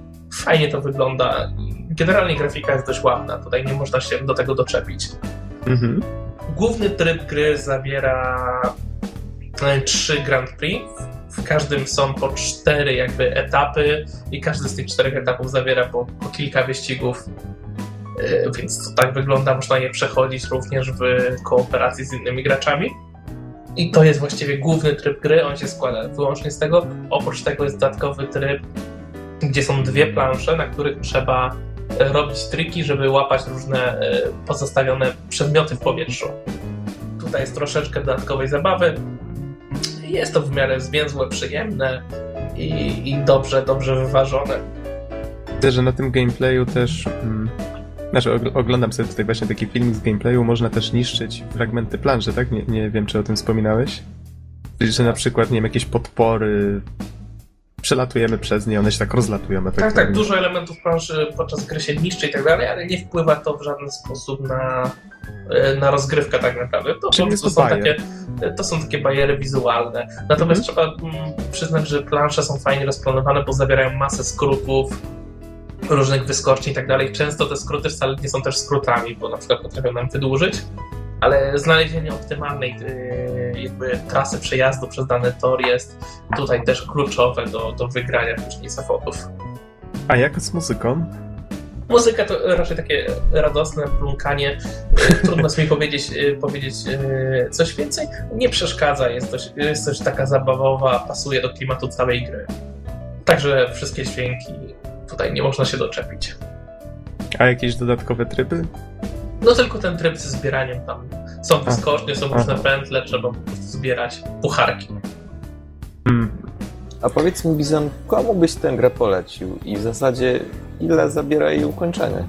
I ile ona kosztuje, bo to mnie ciekawi. E, tak jak mówiłem, jest to 800 MS Pointów. E, na przeliczeniu to będzie jakieś niecałe 30 zł. Wiecie co? E, grę generalnie poleciłbym wszystkim, którzy szukają przede wszystkim tanich wyścigów na, na, na imprezy. Bo to chyba jest najlepszy model z tą grą, bo to nie jest produkcja, którą pogramy długo sami. Raczej by nam się nie chciało. Natomiast myślę, że na, na każdej jakiejś takiej imprezie może się e, sprawdzić. E, szkoda tylko, że jest skrzaniona sprawa z tymi kontami, e, że tutaj to musi być pozakładane, no ale powiedzmy, że jesteśmy w stanie się wcześniej przygotować jako tako i ten, nie wiem, czy warto kupować tą grę do e, grania w pojedynkę, mimo że produkcja jest raczej solidna i, i brak, nie ma tam słabych elementów, ale y, jeżeli miała być to gra dla pojedynczego gracza, to ewidentnie przydałby się tutaj jakiś dłuższy system y, ten, takiej kariery, czy żeby było więcej tych wyścigów, więcej tras Mhm. do przejścia dla pojedynczego gracza. To ja mam takie pytanie To pod, chyba cie, wszystko. pod ciebie, mam takie pytanie skierowane yy, a propos achievementów. Jak tam z achievementami? Achievementy są dość, dość wymagające pod tym względem, że wymagają znalezienia wszystkich części do tych samochodów. Tak jak mówiłem, one są dość poukrywane na wszystkich trasach, Aha. a najwięcej ich znajduje się później na tych torach, e, tych w tym dodatkowym trybie, e, gdzie musimy się wykazać tymi akrobacjami, więc jest to na pewno sporo zbierania. Myślę, że jest to do zrobienia, jeżeli ktoś się e, zaprze. Nie wiem, czy ja będę próbował, może jak znajdę chwilę, to ten... Generalnie achievementy nie są jakieś mega przykombinowane, raczej czasochłonne. A, Okej. I to przypomina taki no, klon e, Mario Karta na Xboxa, więc w sumie jeżeli ktoś lubi, a nie ma, nie ma Wii czy 3DS, no to czemu nie? Taka Dużo, dużo fajniejszym jest, y, bo jeszcze tak kupiłem tę grę, ponieważ graliśmy wcześniej razem z Asią tutaj y, w demo F1 Superstars. To jest Mhm. dopiero klon y, Mario Kartów, ale naprawdę fajny, Mhm. fajny klon mm, Mario Kartów. Fajna grafika, wszystko jest fajnie przerysowane. Może kiedyś zakupię pełną wersję, to wtedy bym chętnie też zrecenzował, bo to wydaje mi się jeszcze dużo lepszą produkcją po demie choćby e, niż omawiany Joyride Turbo. A jeszcze raz powtórz nazwę. F1 Superstars O, okej. Racing chyba. Y, A to nie jest F1 Race Stars? Bo tak szukam na- YouTube. A i- przepraszam, jasne, F1 Race Stars, No pomyliłem, właśnie, bo już, tylko już to dawno to nie grałem. Mhm. Dobrze, czyli ogólnie rzecz biorąc, polecasz Joyride Turbo przede wszystkim na imprezy. Tak, za tą cenę myślę, że można sobie pozwolić. O ile ktoś nie ma Wii. Ktoś nie ma Wii albo jakiejś podobnej gry, Mhm. e, bo jeżeli ktoś ma już jakieś podobne wyścigi tych kartów, to myślę, że nie ma tutaj czego szukać. No, Okej. Bo w sumie faktycznie pierwsze skojarzenie moje też było, że to takie Mario Kart, tylko w troszeczkę innej oprawie. No dobrze, panowie, w takim razie są pytania? Myślę, że wyczerpaliśmy temat. Okej, czyli Ale nie takim... słuchaczy, mam nadzieję. Nasza stała zasada, co? Chociaż różnie z tym bywało. No dobrze, w takim razie przejdźmy, nie marnując już czasu, do, do Blida, czyli znowu do, do gry niezależnej. No tutaj wiem, że ja z Donem mam troszeczkę, mamy troszeczkę różne zdania na ten temat. Zresztą po raz pierwszy będziemy mieli szansę je skonfrontować, więc ciekaw jestem, co Don sądzisz o tej grze. Y, W czym ona właściwie jest? To jest niby platformówka. Hmm. Właściwie to jest shooter, strzelanka mm, w, z perspektywy gra- platformówkowej. O, o Gra właśnie. podobna do Soldata. Jeśli jesteście obeznani z Soldatem, no to to jest dokładnie to samo, tyle że raczej w konwencji Megamena. Wow, ale żeś to. Wow, wow, podoba mi się to Ja określenie. absolutnie nie kojarzę, więc możecie mi nakreślić. To może tak. Mamy platformówkę, w której kierujemy bohaterką różowo-włosą, która się nazywa y, Vryn? Wyryn to się chyba pisało. No jakoś tak. Nieważne. Mhm. Tak, Mamy, Rin. mam, Ryn. Biegniemy, ona trzyma dwie spluwy i naparzamy do wszystkiego, co się rusza. To działa w ten sposób, że wsadem, wsadem się biegało, spacją się chyba skakało, tak? Tak, natomiast myszą celujemy i strzelamy. I co jest fajne, pod prawym przyciskiem myszy mamy bullet time i to jest chyba najlepiej zrealizowany bullet time, jaki widziałem w tego typu gierce. Jak go trzymamy, ekran chyba troszeczkę zbliża się do postaci, akcja zwalnia, postać się porusza dużo szybciej od otoczenia nagle i powiedzmy, mamy tutaj mnóstwo sytuacji, w których jakieś masa pocisków leci w naszą stronę, albo masa przeciwników, i my wtedy możemy między nimi, wiecie, z gracją przelatywać, strzelać w zwolnionym tempie. Innymi słowy, taka esencja bullet time'u, czyli to, co jest najfajniejsze w bullet time'ie, tutaj myślę, że zostało bardzo fajnie zawarte. Y, Myślę, że warto dodać jeszcze Mhm. jedną rzecz. Konkretnie mamy coś takiego jak potrójny skok. Znaczy, jeśli sko- skoczymy raz, możemy jeszcze dwa razy albo trzy wcisnąć spację i wtedy bohaterka w danym kierunku po prostu się wybije jeszcze raz, więc możemy to zrobić trzy razy w połączeniu e, z, z tym spowolnieniem. Czasem naprawdę fajne akcje z tego wychodzą, jeśli właśnie tak najpierw w lewo odskok, potem w górę, a jeszcze właśnie na między tymi pociskami, Mhm. więc, więc to się udało na pewno. Tak, tak, zgadza się. To jest bardzo fajne. Jeszcze istnieje tutaj możliwość odbijania się od ścian, chociaż przy tym, co żeś wspomniał, czyli właściwie możliwość latania w pewnym sensie, taka ograniczona, no to to odbijanie się od ścian jest tutaj takim dodatkiem. Zresztą sam twórca pewnie to zauważył, że to czasami potrafi przeszkadzać nawet w robieniu niektórych akrobacji i można to odbijanie się wyłączyć w opcjach. Myślę, że, że warto o tym wspomnieć. O czym gra opowiada? No, mamy tą... Wiecie co, właśnie, może Aha. ja, może ja zacznę, bo, No proszę bardzo. bo to tak naprawdę śmiesznie wyglądało troszeczkę w moim wykonaniu. Gdyż e, kiedy wejdziemy do menu, no to mamy właśnie przed sobą takie biurko i dziewczynę, która coś tam pisze, coś jej nie wychodzi, to, to pisanie drze, e, drze tę, tą, tą listę czy, czy ten papier, e, gdzieś tam odrzuca na bok, gdzieś tam też kosztuje lodów i myślimy sobie, o kurczę, jakie to słodkie dziewczynka coś próbuje napisać. O Boże, to jest lista śmierci. Tak, dokładnie. Bohaterka spisuje listę y, przeciwników, których zamierza załatwić. Tak, zgadza się. Jeszcze to, co żeś wspomniał, to menu jest poprzedzone takim ponurym, znaczy tajemniczym, ponurym taj- intrem, które mówi o, o tym, że, że jest jakaś tam hala sławy, czy, czy jak to się powinno tłumaczyć, Hall of Fame, Można tak to powiedzieć. no niech będzie, w której różnych bohaterów umieszczano przez lata, którzy się jakoś wsławili i tylko, że od 100 lat nikt tam więcej nie, nie, nikt nowy się nie dostał do, do tego, tego, do tego holu. W sensie żadnych nowych bohaterów nie było, a tamci starzy, no to już się gdzieś zaszyli w jakichś, w jakichś miejscach sobie tylko znanych i, i w sumie nie przysługują się już światu. No i że nastał czas, żeby to zmienić, żeby wyczyścić kartę, jak to tam zostało wspomniane. No i wtedy nagle po tym tajemniczym wstępie pojawia się właśnie to, co żeś powiedział przy radosnej muzyce i, i, i w ogóle, więc to, to, to, ta cała słodycz się nagle zaczyna wylewać, o której żeś wspomniał. No więc mamy tu taki zabawny kontrast. Tą bohaterką, która właśnie postanawia, że zlikwiduje tych wszystkich bohaterów. Żeby zostać oczywiście największą bohaterką na świecie. Tak, tutaj nie powiem jak to się skończy, bo w sumie to, to jest najfajniejsza rzecz w całej tej prościutkiej fabule, to jest właśnie zakoń... znaczy zakończenie, ostatnia misja, która jest dość takim ciekawym twistem. Mnie się to podobał, taki prosty, prosty, trochę zabawny e, zwrot akcji. No ale nieważne. Tak też Y. mi w, ty, w, tym, w tym właśnie twiście podobał się jakby autokomentarz gry. Yy, a propos intra, no faktycznie tego nikt nie ogląda. Czyli tak, jest to też takie zburzenie czwartej ściany, to prawda. Ym, Zresztą gra nie traktuje, znaczy, no tak jak żeś wspomniał, traktuje siebie z taką lekką nutką autoironii. Nawet jak się zginie, to pokazuje się głowa bohaterki z chmurką, która na przykład mówi co, nacisnąłeś zły przycisk? Albo, no nie wiem, spróbujmy jeszcze raz. Albo jak się gra na najwyższym poziomie trudności, to nie, nie, tylko nie jeszcze raz, nie? No, na tej zasadzie. Więc tego typu zabawne smaczki też tutaj są. Gra jest podzielona na poziomy. Każdy z nich to jest oczywiście jakaś rezydencja, czy jakieś, jakaś jaskinia, jakaś baza, ogólnie rzecz biorąc dom tego, tego bohatera, do którego się włamujemy, korzystając z broni, które sobie wcześniej kupujemy za punkty. Mamy te pistolety, potem jakieś shotguny, lasery, one się cechują inną celnością, inną szybkostrzelnością, inną siłą. Jakieś tam potem rakietnice inne tego typu rzeczy też się pojawiają.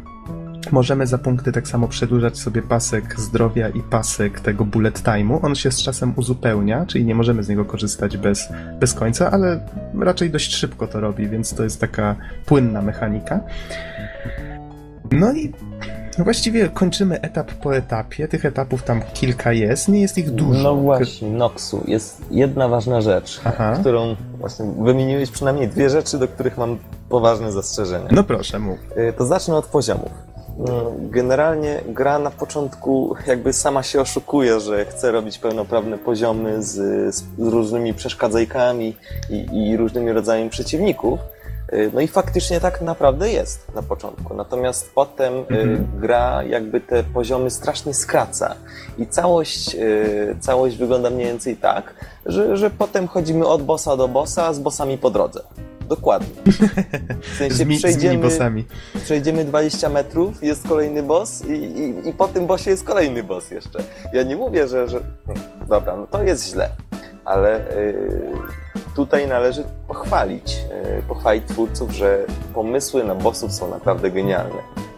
I, myślę, że głównie tym się gra ratuje, gdyż, y, gdyż taki sam pełnoprawny poziom z jakimiś pomniejszymi y, przeciwnikami, jak Armia Kotków, też się pojawia na początku, to po prostu jakby moim zdaniem nie zdaje egzaminu. W trakcie walk z bossami jest naprawdę bardzo mądrze wykorzystany bullet time i, i naprawdę bardzo fajne, nawet efekciarsko wyglądające akcje się, się budują. Natomiast y, w tych, tych jakby przerwach między bossami, bo tak to się powinno nazywać, grze, y, no niestety już tak fajnie z tym nie jest. Przyznam ci rację pod tym względem, że faktycznie zabrakło troszeczkę, znaczy nie, no każdy etap jest inny, więc nie mogę tu powiedzieć, że zabrakło różnorodności, ale w obrębie pojedynczych planż one są faktycznie po pierwsze króciutkie, a po drugie no właśnie czegoś w nich brakuje, prawda? Tak grasz i czujesz, że no, no w sumie to mógłbym po prostu walczyć z bossami i byłoby fajnie, nie? Mhm, tej- po prostu widać, że, że autor skupił się na bossach, a, a całą resztę po prostu dodał, bo musiała być. Z tym, że Mhm. pod koniec gry te, te, te jakby pozory poziomów, y, przez które musimy przechodzić do bossa, są, tak się skracają, że, że tak no, mówię, idziemy od bossa do bossa z bossami po drodze. Się- Ale to jest tu kilka, określenie. Aha, ale jest tu kilka fajnych pomysłów. No nie będę tutaj dokładnie mówił jakich, ale tam powiedzmy jakieś przechylanie tego etapu, albo mm, takie fragmenty na przykład ze spawnującymi się przeciwnikami wokół, że musimy na przykład czekać ileś tam sekund, czyli czy jakieś lasery, no są jakieś takie fajne pomysły czasami. Są windy, o, przecież windy to jest podstawa gier akcji. Więc widać, że twórca miał pomysły, ale trochę mu zabrakło jakby, nie wiem, czy finezji, czy czegoś. Na przykład w Maldita Castilla, no to każdy poziom jest, myślę, wiesz, tak jak w Hajdorachu, doszlifowany do najdrobniejszych szczegółów. W obrębie jednego poziomu czasami mamy kilka różnych środowisk, tam się zmienia tło, zmienia się jakieś rzeczy, które musimy robić. Czasami idziemy w pionie, czasami w tom i tak dalej.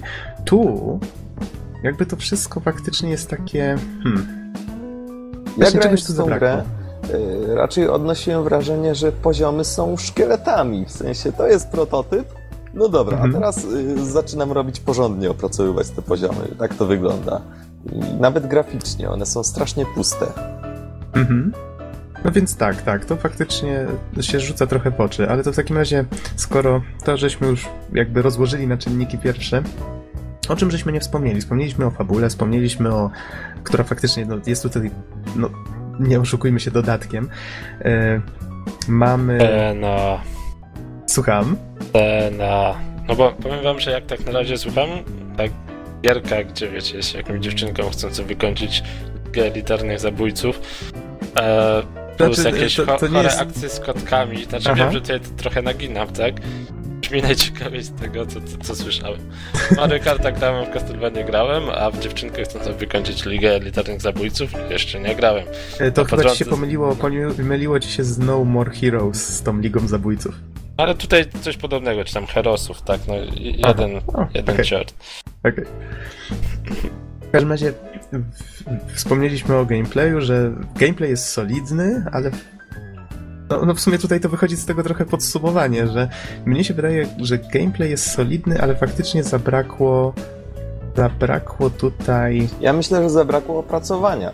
Y, Aha. Ta solidność wychodzi w momentach, y, które zostały zaprojektowane pod bullet time. Wielokrotnie na przykład y, przeciwnicy poruszają się tak szybko, że musimy korzystać z bullet time'u, żeby w ogóle ich uderzyć. I to jest świetnie wykonane, że oni co prawda y, co jakiś czas używają tych swoich prędkości i, nawet zresztą w statystykach tych bohaterów potem jest, y, że, że tam prędkość maksymalna 1000 km na godzinę. Więc, więc, więc po prostu to spowolnienie jest konieczne i, i naprawdę y, bossowie są genialnie wykonani. Na przykład, no nie wiem, coś się szybko wbija z góry i, i musimy to przewidzieć, zobaczyć, że jeśli jakieś ostrze idzie w górę, no to natychmiast włączamy bullet time, bo inaczej Mhm. nie damy rady. I, I także gameplay jest bardzo dobry, ale w momentach, które zostały przemyślane. Natomiast te momenty, wszystkie inne, czyli pozory poziomów, nie zostały przemyślane i dlatego nie są porywające.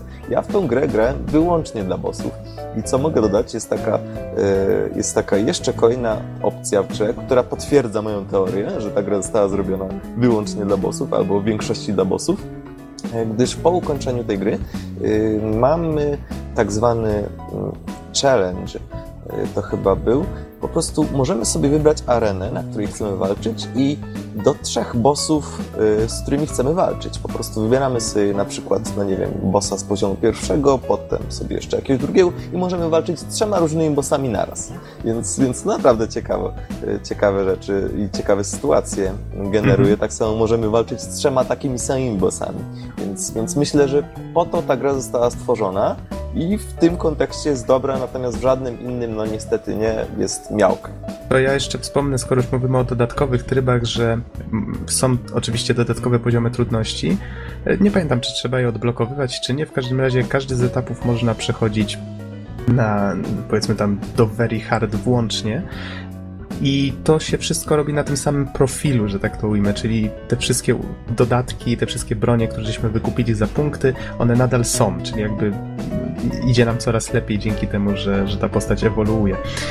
Y, To, co jest fajne, to to, że jest tryb, który pozwala nam na grę z ograniczeniem do jednego życia. Możemy sobie nawet wybrać, jak długi mamy pasek energii, czy tam powiedzmy 10%, 20% i tak dalej. Czyli właściwie, czy jesteśmy na hita, czy możemy parę razy oberwać.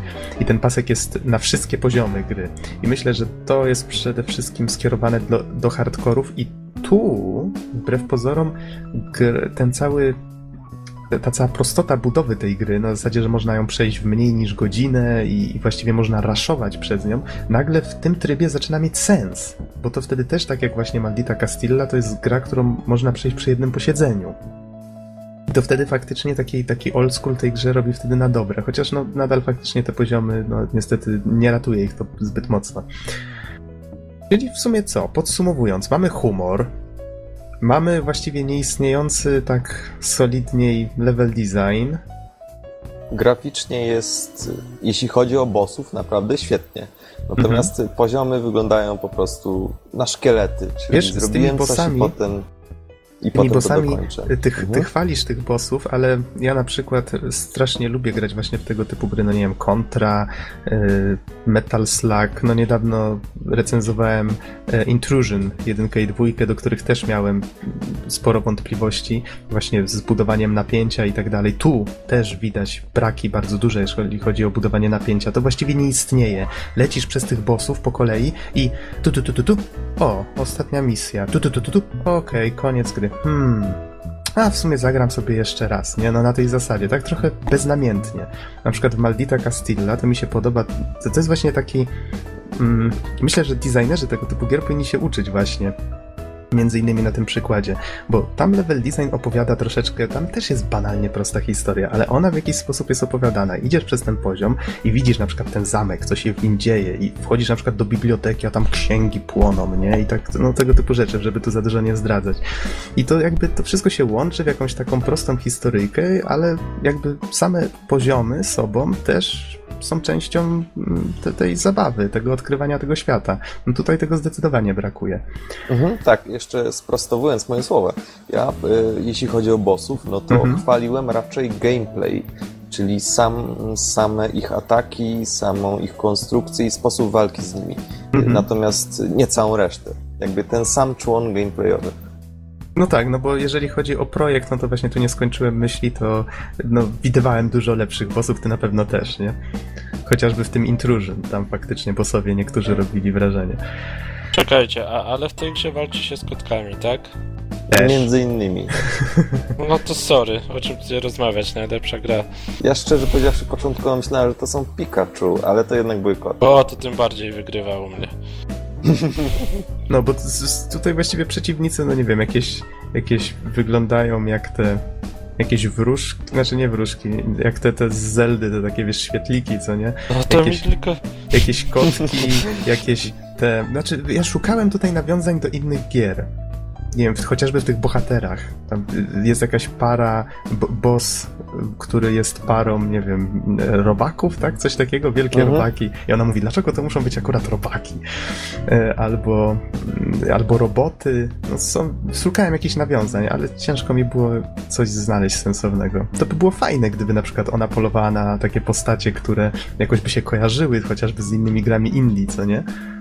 Ale jakoś nie znalazłem. Albo po prostu może patrzyłem w złą stronę, nie? Źle do tego podchodziłem. No nie wiem, mnie ta gra kupuje z waszego opisu, no bo jest, są kotki, są Pikachu, są, jest bullet time, są fajni bossowie.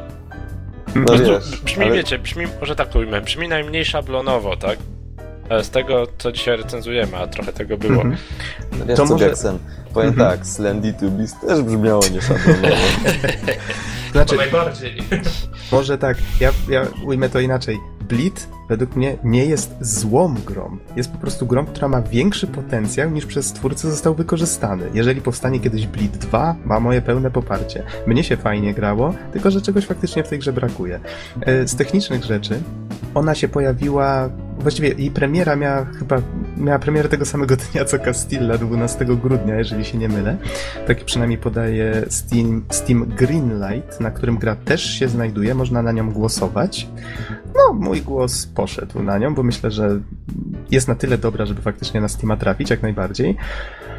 I no i właściwie co tu jeszcze dodać? Mi się wydaje, że gra nie jest zła. Aha, kosztuje około 20 zł chyba zapłaciłem za nią.